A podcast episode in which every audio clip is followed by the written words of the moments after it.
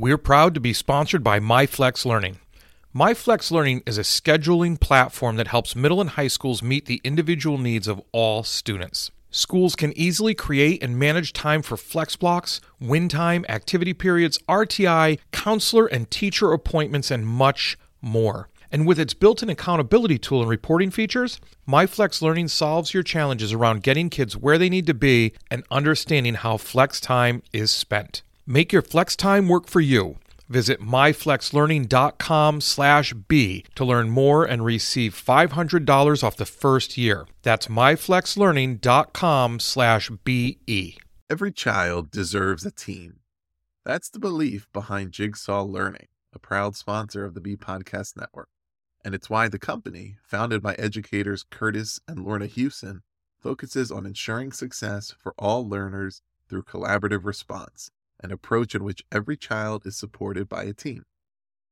Through customized professional learning that incorporates workshops, leadership development, online learning opportunities, and more, Jigsaw Learning can guide you every step of the way to create a plan to maximize the collective capacity in your schools.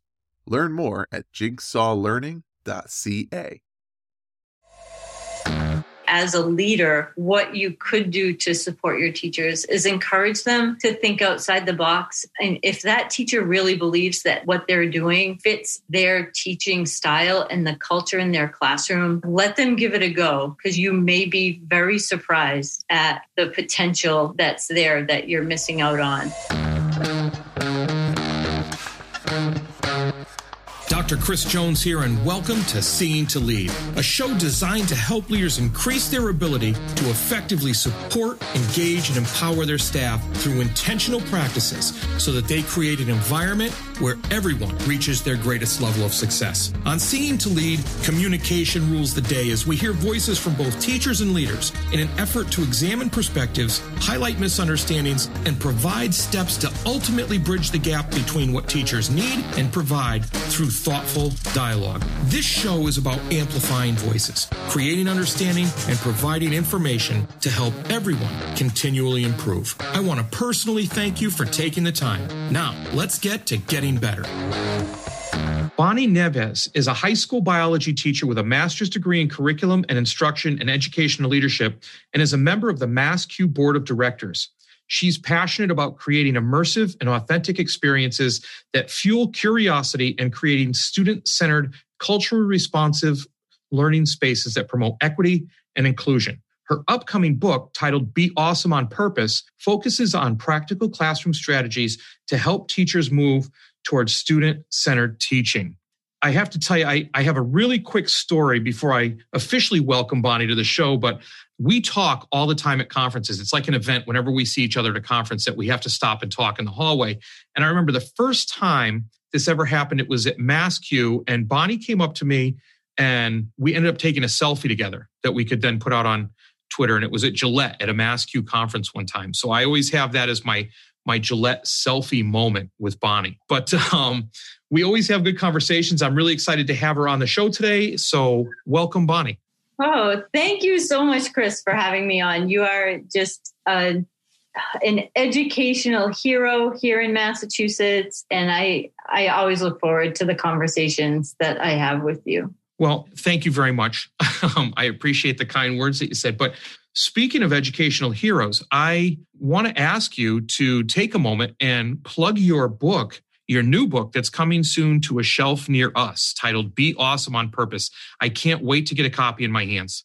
Yeah, it is a book that I've been working on for a very long time. It's something that I I didn't really intend to write, but then through a conversation with Sarah Thomas, who is just amazing Dr. Sarah Thomas over at EduMatch Publishing.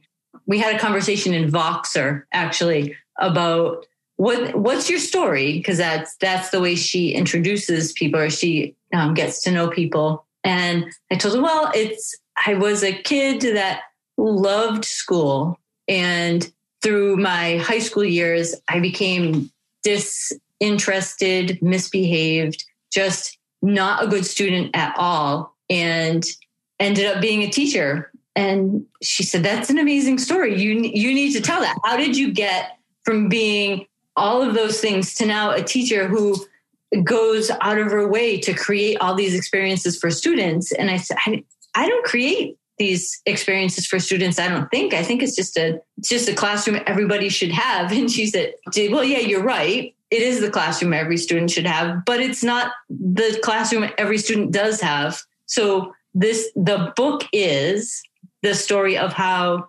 i create the classroom that i wish i had when i was a 12 year old and from my reflections every day as a teacher looking back at my day I figured out that there are just seven things that if I can address them, then the classroom experience will be better. If I can just get kids involved and increase their ownership and approach things from an abundance mindset where every kid is doing the best they can right now. And it's my job to help them do better. And every kid will do better if you give them time and support which led to if you're giving kids time and support, why are you giving them grades? Uh. And that's where we end up, right? It, it's the full circle. Every conversation I have comes back to that. You know, you're, and so this, I digress always, but this, um, this book is about how it's an, it's a natural transition, no matter where you are in your teaching practice you can jump on somewhere. One of these chapters will resonate with you. And if you follow it through, you will eventually see that going grade, gradeless is the, the best thing for students and the most rewarding thing for you as a teacher. That's awesome. And I I have to give the book a plug. So anybody listening to this, as soon as this book comes out, it is a must read. I'm the journey that you've gone through and what you're doing now in a class is really something to talk about. And I think that as we talk today, there are going to be a lot of things. And of course, it always goes back to the classroom. But as I try to make some of those connections about how leaders can better support their teachers and, and of course, engage and empower their teachers, which your book brings people through the gamut of how to do that in a classroom, then I, I think there's going to be a lot of value that you offer to leaders today and i i can see that the thing that i learned through the process of writing the book is that there are things that i wish i was able to do that i had to kind of do you know on the down low right? My administrators didn't always know these things were going on. And i was always open with parents and telling them you know we're we're we're not doing that test. The, the state tests those are non-negotiable. Of course we're doing those. But classroom tests are off the table. They stress kids out for no good reason. And if kids need practice taking tests, then we'll we'll do those, but they they won't count. They it's just practice. And the like I said, this all had to be really without the administration fully knowing what I was doing. So if I could say as a leader, what you could do to support your teachers is encourage them to think outside the box. And if that teacher really believes that what they're doing fits their teaching style and the culture in their classroom, let them give it a go because you'll you may be very surprised at the potential that's there that you're missing out on. So here's the thing. The story of your book of your experience that clearly has shaped how you look at things. And for those of you who who maybe missed the missed the intro to this, when you're talking about not giving a test, we're not talking about middle school or elementary school. We're talking about you're a high school teacher. Um, because often high school gets the the rap of test, test, test, and learning somewhere gets caught in or gets lost in the shuffle of making sure you're you're testing. So that's one of the really interesting things. Keeping that in mind, the idea of your journey. What is it you absolutely love about teaching? It is potential. It's the potential that I see in my students every day, and it's the potential that I see in myself. I never, never stop. No.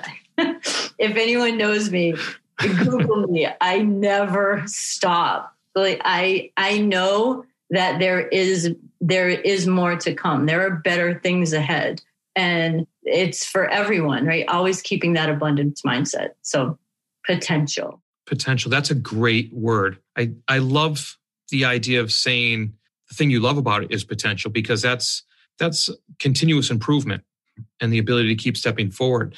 Now, looking at that, what would you say, taking a glance backwards, what would you say to date, because you're always striving for more?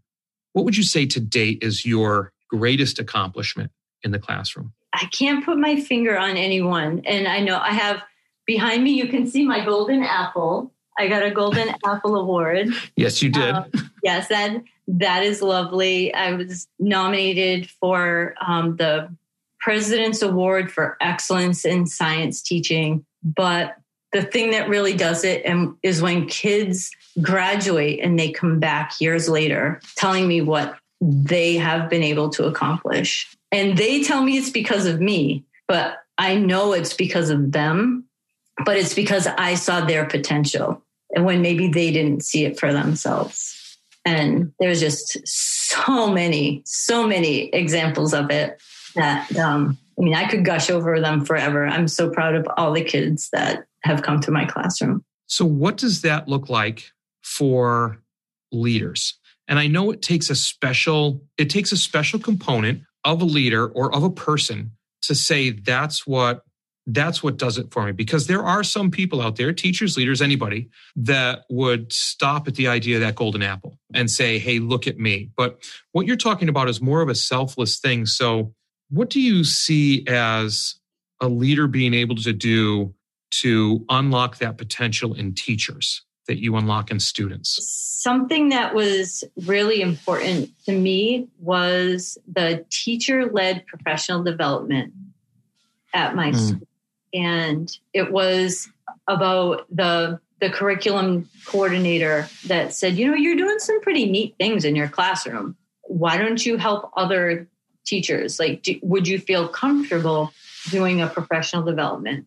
And that was how I did my first ever professional development was um, curriculum coordinator asking me to help the elementary teachers with science because traditionally elementary teachers are they feel uncomfortable with science because they look you know they look at it like ooh science when like, science is all around us. The ice is melting today. That's science. Like change your mindset about that. So being able to take the the teachers that are doing the maybe the the noisiest great things and put them in front of your staff and then you'll see the other teachers going hey but wait you know I, I can also do that. I would love to you know tell everybody about what i'm doing. And eventually you end up with a whole community of people that are just willing to share and the silos will come down. The the doors will start to open. That's so true with what you're saying about the silos coming down because it's funny that you say science is all around us. I could walk down the hallway run into a math teacher and the math teacher says what are you talking about there's math all around us you talk to a history teacher and they say you're living history right now and so every discipline we look at in a school because oftentimes high schools do get siloed unless people purposefully break those down. But everybody in those silos say the same thing that you just said that their subject matter is all around us. So it's almost on leaders as their responsibility, um, in my opinion, anyways, to break those silos down and to make sure that people are able to mix the disciplines because they are mixed together. Yeah, it's the opportunities and seeing that they're there. So even a conversation that I was having with my principals the other day was about how if we just would take post-it notes or a jam board and just talk about like what's the what are the topics that science teachers are talking about and line those up and then what are the topics that social studies teachers are line are talking about and line those up and then see where their where's the, where is their crossover I think the the thing that has typically been the barrier between thinking about it and going from the idea to being an actual thing is the timing. When you think about, well, I don't teach World War II until after Christmas break. And, you know, right, right. there has to be more flexibility, you know, and that, that, I don't know if that would come from teachers or from the um, administrators, but just being able to take your your curriculum units and just like turn them into movable modules. It doesn't have to be in the same order. I haven't taught biology in the same order ever. Yeah. Not sometimes I don't even teach it in the same order for two concurrent classes. And like, right. just doesn't work out that way. And, and it's funny because it do, that does take flexibility on both parties' part, right? You mentioned teachers and administrators. I remember teaching and changing my teaching when I was teaching history and taught it backwards and used the event at the at the closest time in history and then drew lines backwards from that event as to why that event occurred as yeah. a way to show that. So the idea that teachers can teach units out of sequence and leaders can let that happen, I think that's just a matter of perspective and, and stepping out of that comfort zone. Yeah, right. Like what is the theme? One year I did the theme was about being connected. So the units for biology just went according to how things are connected, not according to what chapter comes first. Right, right. And uh, uh anybody listening just got a quick PD on how to organize some interdisciplinary learning and workshops, courtesy of Bonnie, yeah. with yeah. the sticky yeah. notes and everything. So thank you for handing that out to people. and there's a bonus here, Chris. And I I it occurred to me honestly on my ride into work today because I was thinking, how can we incorporate more? Like, how can we get people on board with more cross curricular activities? Because STEAM is just taking over. Like in the lower grades, not so much at high school. But right. thinking, I want more more civics and more reading. Why why are we always talking about science and math? And when we need to incorporate more of the humanities so some reading and some civics. And I thought if we take science, civics, reading, engineering, art, and math, we get SCREAM. perfect. There you go. That that fits right in. Everyone's on board with that. Right. Clearly marketable, especially this year. yep. So, no, that's um, so let me ask this. Let me go to the other side of that, the the flip side of the coin, because we're talking about a lot of things and cool things and you've already given out some great advice or steps to take to do some of these things, what's a time you didn't do well as a teacher? One of those low moments. And the reason I ask this is because it's important for people listening to this podcast to hear or admit to themselves that we all have low moments. Yeah. The idea is not to live in them forever, to come out of them. But more importantly, how can we help others come out of them? So I'm a leader. I have Bonnie as a teacher in the school and I need to make sure that I'm getting her out of her low point or keeping her from getting into that. Have any advice for leaders? First of all, give people time to really reflect and maybe even not so much just reflect on their own classroom, but look at get into other people's classrooms. If you have to cover a class for a half hour or so, just do that. And I think there are a lot of administrators that already do. But then the time to debrief about what what was it like have a have a clear idea in your head when you go into someone's class and say i'm going to go in there because i want to see how does mr jones open up his classroom? Like what's the first thing he does? And it could be any even as much as what do you what do you call it? Did you call it a do now or a warm up? I mean that that's okay. That's kind of lame. You could do better than that. You can call it a yeah. call it a giddy up or a kickoff you know, depending on who the kids are in front of you. And then how does that set the tone for the class? And what do the hmm. transitions look like? Because sometimes it's better to go into someone's class who doesn't even teach your same content area because you get so wrapped up in how they're teaching the content. The thing that really matters is the flow and the routine because kids, all people thrive with the routine. Right, right. It doesn't mean doing the same thing over and over it just means having an expectation. Kids kids really do best when they know what to expect when they walk into a class. Yeah, it takes away any surprises and it, it lowers levels of anxiety. If, if a student walks into a classroom and they know that the first thing they do is this or this type of thing, and then the second thing they move to is usually something that has to do with this type of activity, that really loosens it up. And it also allows people to make different connections with students um, by noticing what they what they value more or what works for them more and a lot of a lot of good teaching comes from connections, but I would argue also that's where being a good leader comes from is connecting with the teachers and knowing what lowers those levels of anxiety and kind of creating a routine to the building for for teachers. Yeah, that is absolutely right. And nothing and I don't need to tell administrators this, but nothing is more upsetting than uh, impromptu staff meeting at two o'clock in the afternoon, right? like I, we know you think it's important,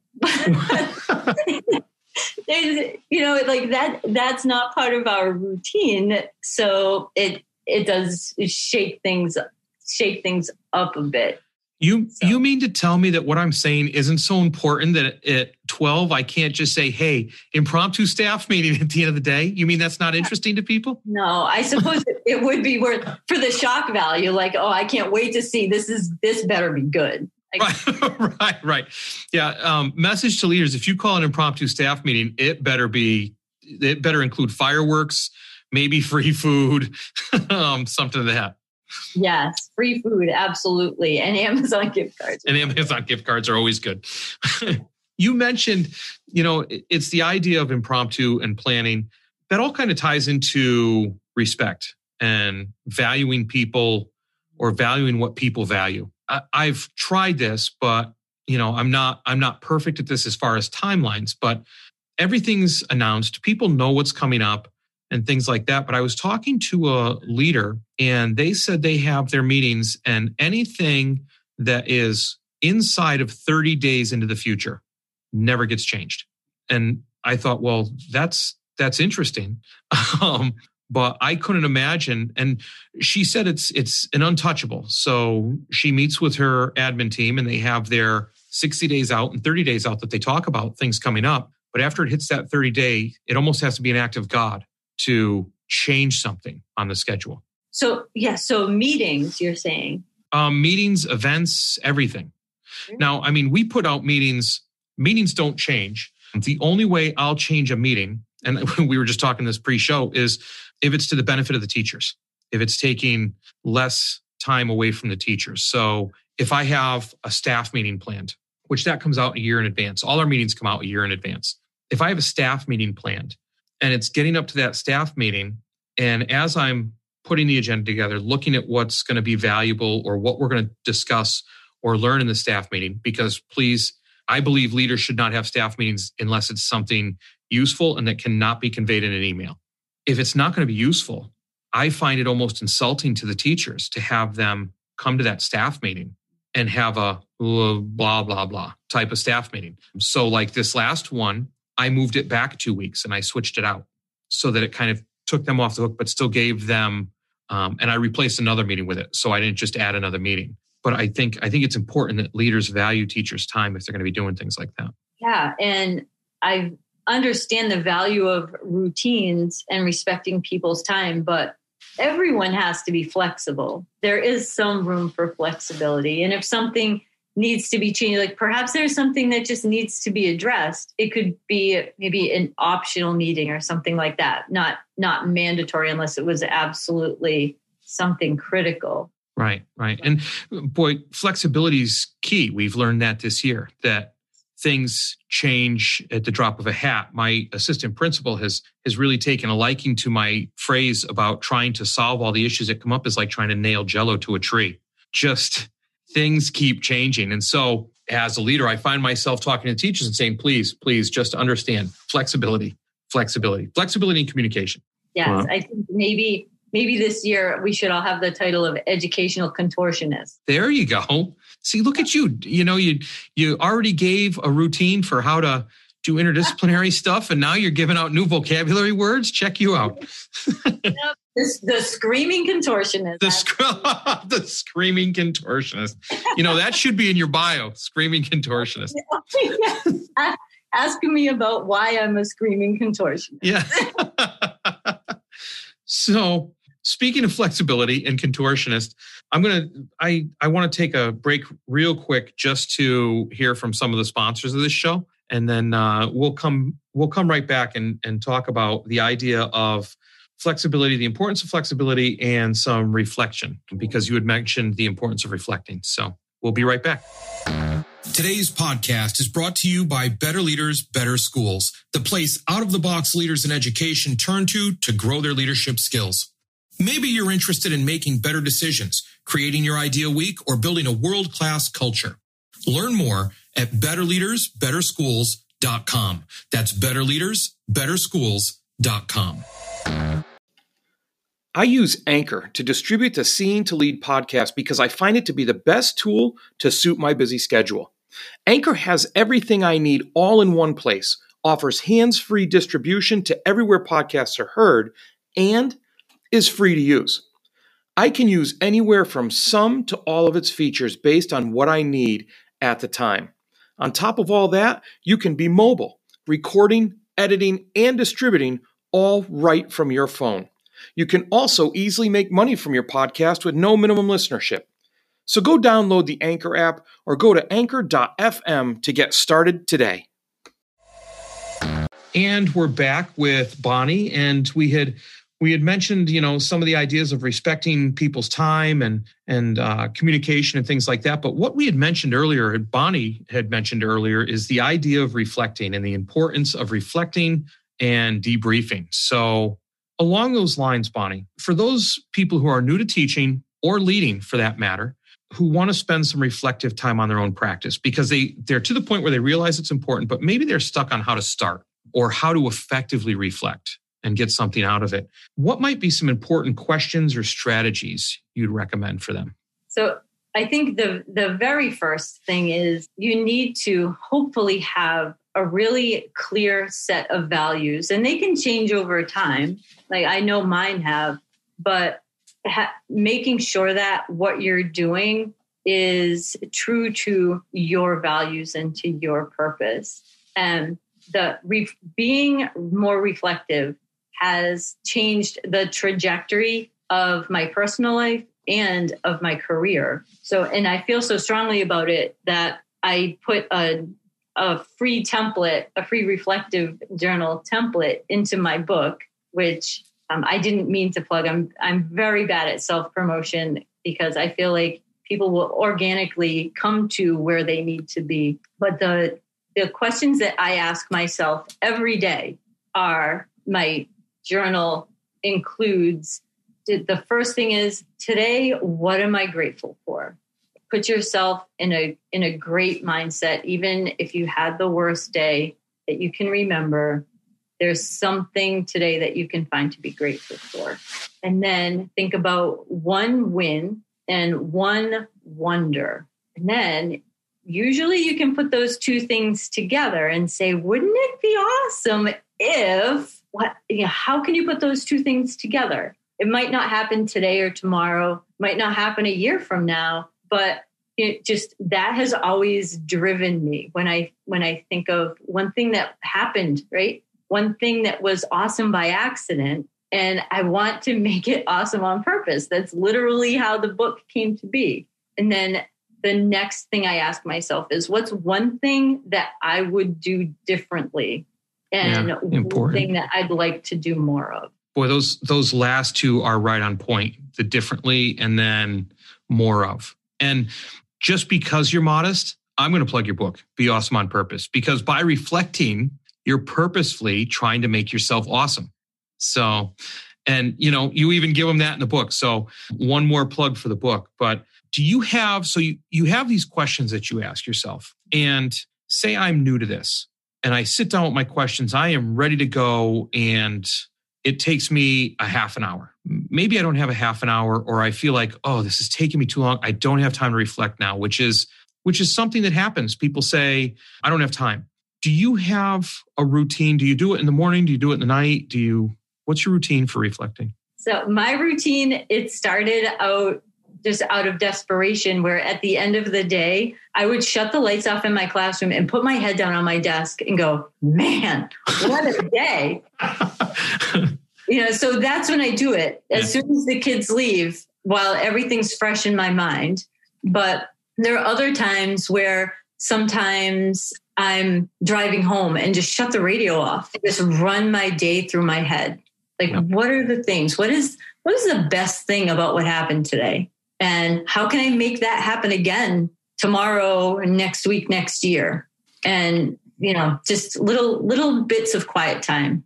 Now, do you write stuff down? Do you do you write your reflections down, or do you just do it in your head? I do it in my head, which I know I I should I should be writing them down, but I I can't write as fast as I can think. So I think it would just cause me to write less if I pressured myself to writing it down. Yeah, and you know the time things. The time thing's very real.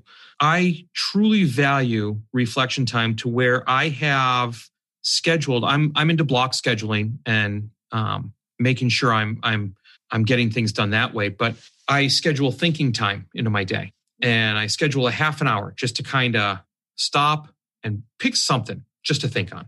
Whether it's a problem I have to solve at work, whether it's something that I'm trying to solve with my personal life, but the reflection piece is very important. And I used to try and do it, and notice the words used to try, um, used to try and do it both morning and evening. And now I find it's easier to do it in the morning. I find that kind of life gets in the way because once I get home, all bets are off, right? I'm, I'm a family guy.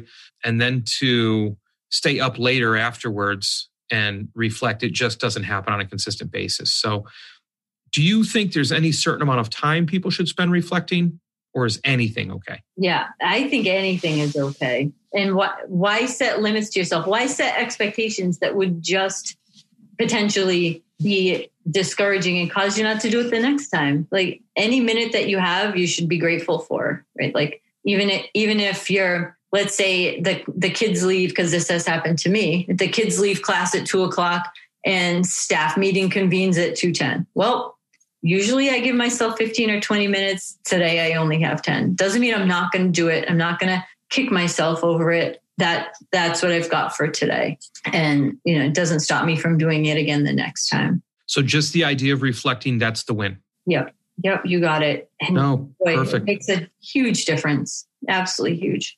I have two questions left that I want to ask you, and that's that's besides any conversation that branches off of them. I'll try to be succinct. No, you don't have to be. It's all right. That wasn't a hint in any way. But uh, if you were not a teacher, who, not what, would you be? Oh my gosh. I would be the person with a yard full of animals all right, you got to tell us more than that. that raises all kinds of other questions.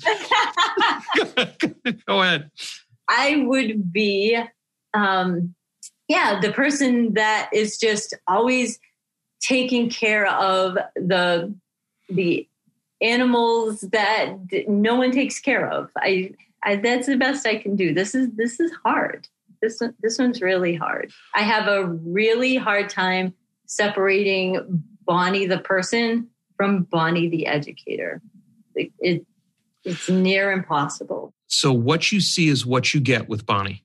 Oh, that that's true. And even I mean everything, even like my husband and I were watching TV and I take it poor guy, an hour a day I take to watch TV with him. And he so we're watching Anne with an E is the new show we're watching. And there was this um, a new teacher that comes into the school and she's unconventional and everyone in the neighborhood, everyone in their community is upset about the teacher. And my husband said, that's so you. I'm like, see, you can't even separate them. Right. It, it- yeah. So, no, let, so that did raise another question. With Bonnie, what you see is what you get. Now, Bonnie, as the teacher, how important and why is it for your leader to have that same approach? What you see is what you get. Oh, critically important. Absolutely. And that's why I teach in the place that I do because it's, I seek out people like that to work with that understand what it's like to be all in. Like this isn't, this isn't the job that I just took because I needed a paycheck or I wanted summers off. This is what I do and what I am. Some people might think that that's sort of sad. Like that's all that's all you are as a teacher. Like no, everything I am as a teacher, it's different.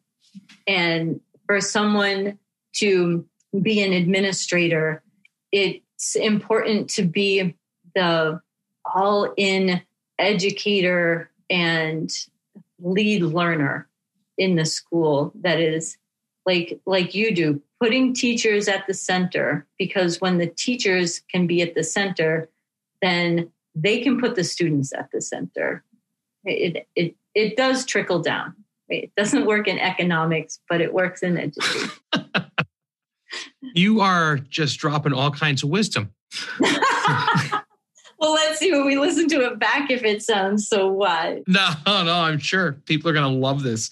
So that's one of the last two questions I ask people. And then the last one, which I think is a really important question, is and and again, I, I can't promise because if we go into another question, if you start another question, and we'll talk about that too. But what's the most important piece of advice you would give to leaders as they work to support, engage, and empower teachers?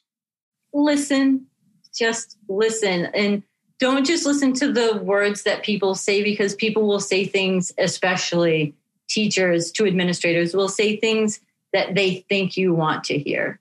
But ask those probing questions and pay attention to what you hear and the things that you see in the hallways and just the the general culture of the school, how how the students feel in the school will tell you a lot about how the teachers feel too. Because if teachers are stressed and they feel like they're extended beyond their their comfort zone, then students will feel that pressure too. So just yeah, listen, pay attention to what's happening. So are you telling me that if I, as a leader, want to improve the student experience and student performance, I need to pay attention to the teachers and make sure the teachers like coming to work? Yeah. Isn't that something? what? yeah. And actually, today in the parent conferences, one of the parents that I met today said, Wow, you're, you're pretty happy for being here at two o'clock in the afternoon. And I said, Yeah, it's a good thing I love my job. That's, that's it. There you go. I love my job. And it's hard to love your job when you're feeling pressure from the people above you, no matter who you are, right? But because we're talking about this, we'll say as a teacher, when an administrator walks by, like you shouldn't have to shudder. Right, like, right. You know, right. and that that's a lot of times what does happen. Even when the as an administrator, if you are just the lead learner, you're going in there to be supportive and cheer your teachers on. Sometimes it doesn't get, your signal gets lost and it just seems like extra pressure. And I've mm. seen administrators really struggle with that. With I'm, I'm trying to be supportive and give all of these opportunities. And if teachers feel like they're, they'll be frowned upon for not accepting all the opportunities, you know, right, or right. I, I need to get, you know, I need to get this principal to really like me. So whatever they throw at me, I'm going to take it. And the principal's thinking, wow, that teacher really loves doing all these things. I'm going to give him more. and it just becomes this, this vortex of people working way too hard for the wrong reasons. So that, that's something to look out for. Yeah. Uh, that touches on the whole idea of, of building trust, which then leads to honest, open communication. Um, and teachers being able to say, look, I, I've got so much other stuff going on, or I've got A, B, and C. I would really like to help you out, but I've got these other things and I can't do it. And I'd have to imagine that's a, that's a very scary thing for teachers to do to a principal or an assistant principal unless they have that trust and realize that the principal is not going to look at them differently and especially new teachers, right? New teachers right. get burnt out. They want to jump through every hoop. Right. and you know they're eager they're coming in they want to do the what's best for students and they really do run the risk of getting burnt out. So maybe even limiting the amount of opportunities some teachers are able to accept you know somehow and respectfully having a conversation saying you know what? I really appreciate that. These are the things you're willing to do but rather than do something new, how about you really hone your focus onto something that you did previously, whatever that last PD was. How are you doing with that? How are you following up with that? Because follow through is something that gets missed a lot in education with teachers and students. Right? We tell we tell kids, you know, prepare for the next test, and we tell teachers prepare for this next thing, this next initiative that's coming through. But we haven't mastered the first one yet, so we really can't focus, and we can't become proficient at all the things at the same time. I'm so glad you said that about limiting. One of the things I was lucky lucky to learn early on is I said no to a teacher, a new teacher, when they asked to do something. And now it wasn't like, can I teach this lesson or something like that? They wanted to be an advisor to a group. And I said to them, I said, you know, you're a new teacher. You're up to your ears in lesson planning, mentor meetings, trying to do everything right. Why don't you think about next year and just focus on the stuff with your mentor and making sure you get acclimated to how things really work around the building. And the teacher came back and thanked me at the end of the year mm. and said I was really I was really stretched out, but I was trying to look like I'm super teacher. So I make sure I nail down the job.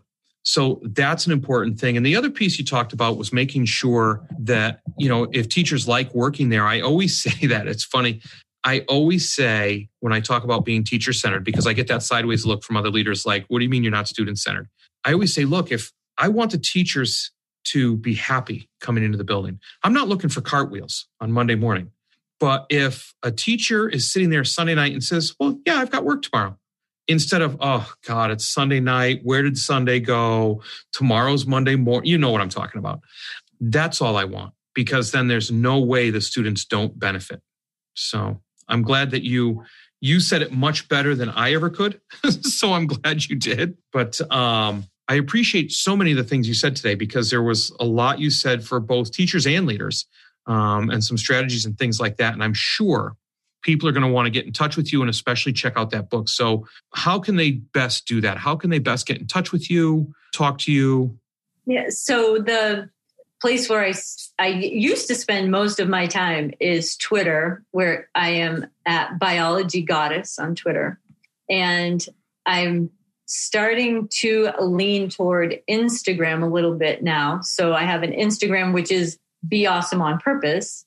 And then there's Clubhouse. So that's oh. me. You'll find me Biology Goddess on um, Clubhouse. I'm there nearly 24 7, except for the one hour that I take out to watch Anne with an E. there you go. Well, what I'll do is I'll I'll put all that stuff in the show notes. I'll link all that stuff up in the show notes, and uh, I'll link up your your Be Awesome on Purpose. And you know, I mean, it won't be linked because it's not there yet. But as soon as it goes live, I'll I'll go back and make sure I link it up. So, yeah, that's so that's it. I I thank you for coming on today. I think there's a lot in in what you said that we could probably unpack into another episode on. But maybe that's for a future date or season two. Yeah, or maybe you could come onto my podcast. I I would do that. Did you did you just call me out at the end of my podcast? I did. You can edit that out if you want to. No, I'll leave it in. There's no editing. That's all right. Yeah, I'd be happy to. So we'll talk offline about that. All right, perfect. All right. Thanks for coming on, Bonnie. I really appreciate it. Hey, thanks for having me, Chris. Well, that's a wrap, but not the end. Next step, be sure to take action on something you heard here today. Thanks for listening to the Scene to Lead podcast. If you'd like to connect for any reason, email me at drchrissj at gmail.com or catch me on Twitter at drcsjones. If you've gotten any value from the Scene to Lead podcast, you can help me and other leaders create a world class environment through a teacher centric approach by subscribing to the show, leaving an honest rating and review, and sharing this episode on social media with your most valuable takeaway. Learn more at drcsjones.blog. Continue to improve and go have a successful week.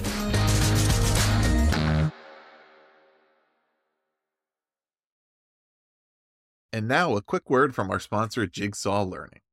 Whether you lead at the school, district, or division level, you're serving a wide array of students, and you know that no one person has all the answers when it comes to meeting each of their needs.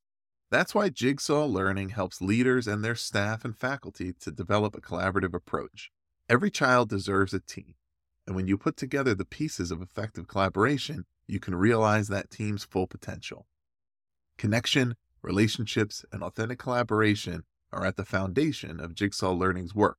Through professional learning presented on site, online, or a blend of both, Jigsaw's team of experienced learning associates works with you to develop a personalized plan to help collaborative response thrive in your organization. Learn why educators have described working with Jigsaw Learning as powerful, wonderful, and beneficial for all students. Visit jigsawlearning.ca and connect with the team for information. That's jigsawlearning.ca. There are lots of solutions out there for giving students what they need when they need it. But when do they actually do all those things? You need flexible time. When added into your master schedule, Flex Time enables students to get extra help or intervention, meet with teachers, make up work, get physical exercise, and try new enrichment offerings. If you're thinking of giving it a try, check out My Flex Learning, which unlocks the benefits of Flex Time without the common challenges. Its intuitive design and SIS integration makes implementation and training a breeze. Make your flex time work for you.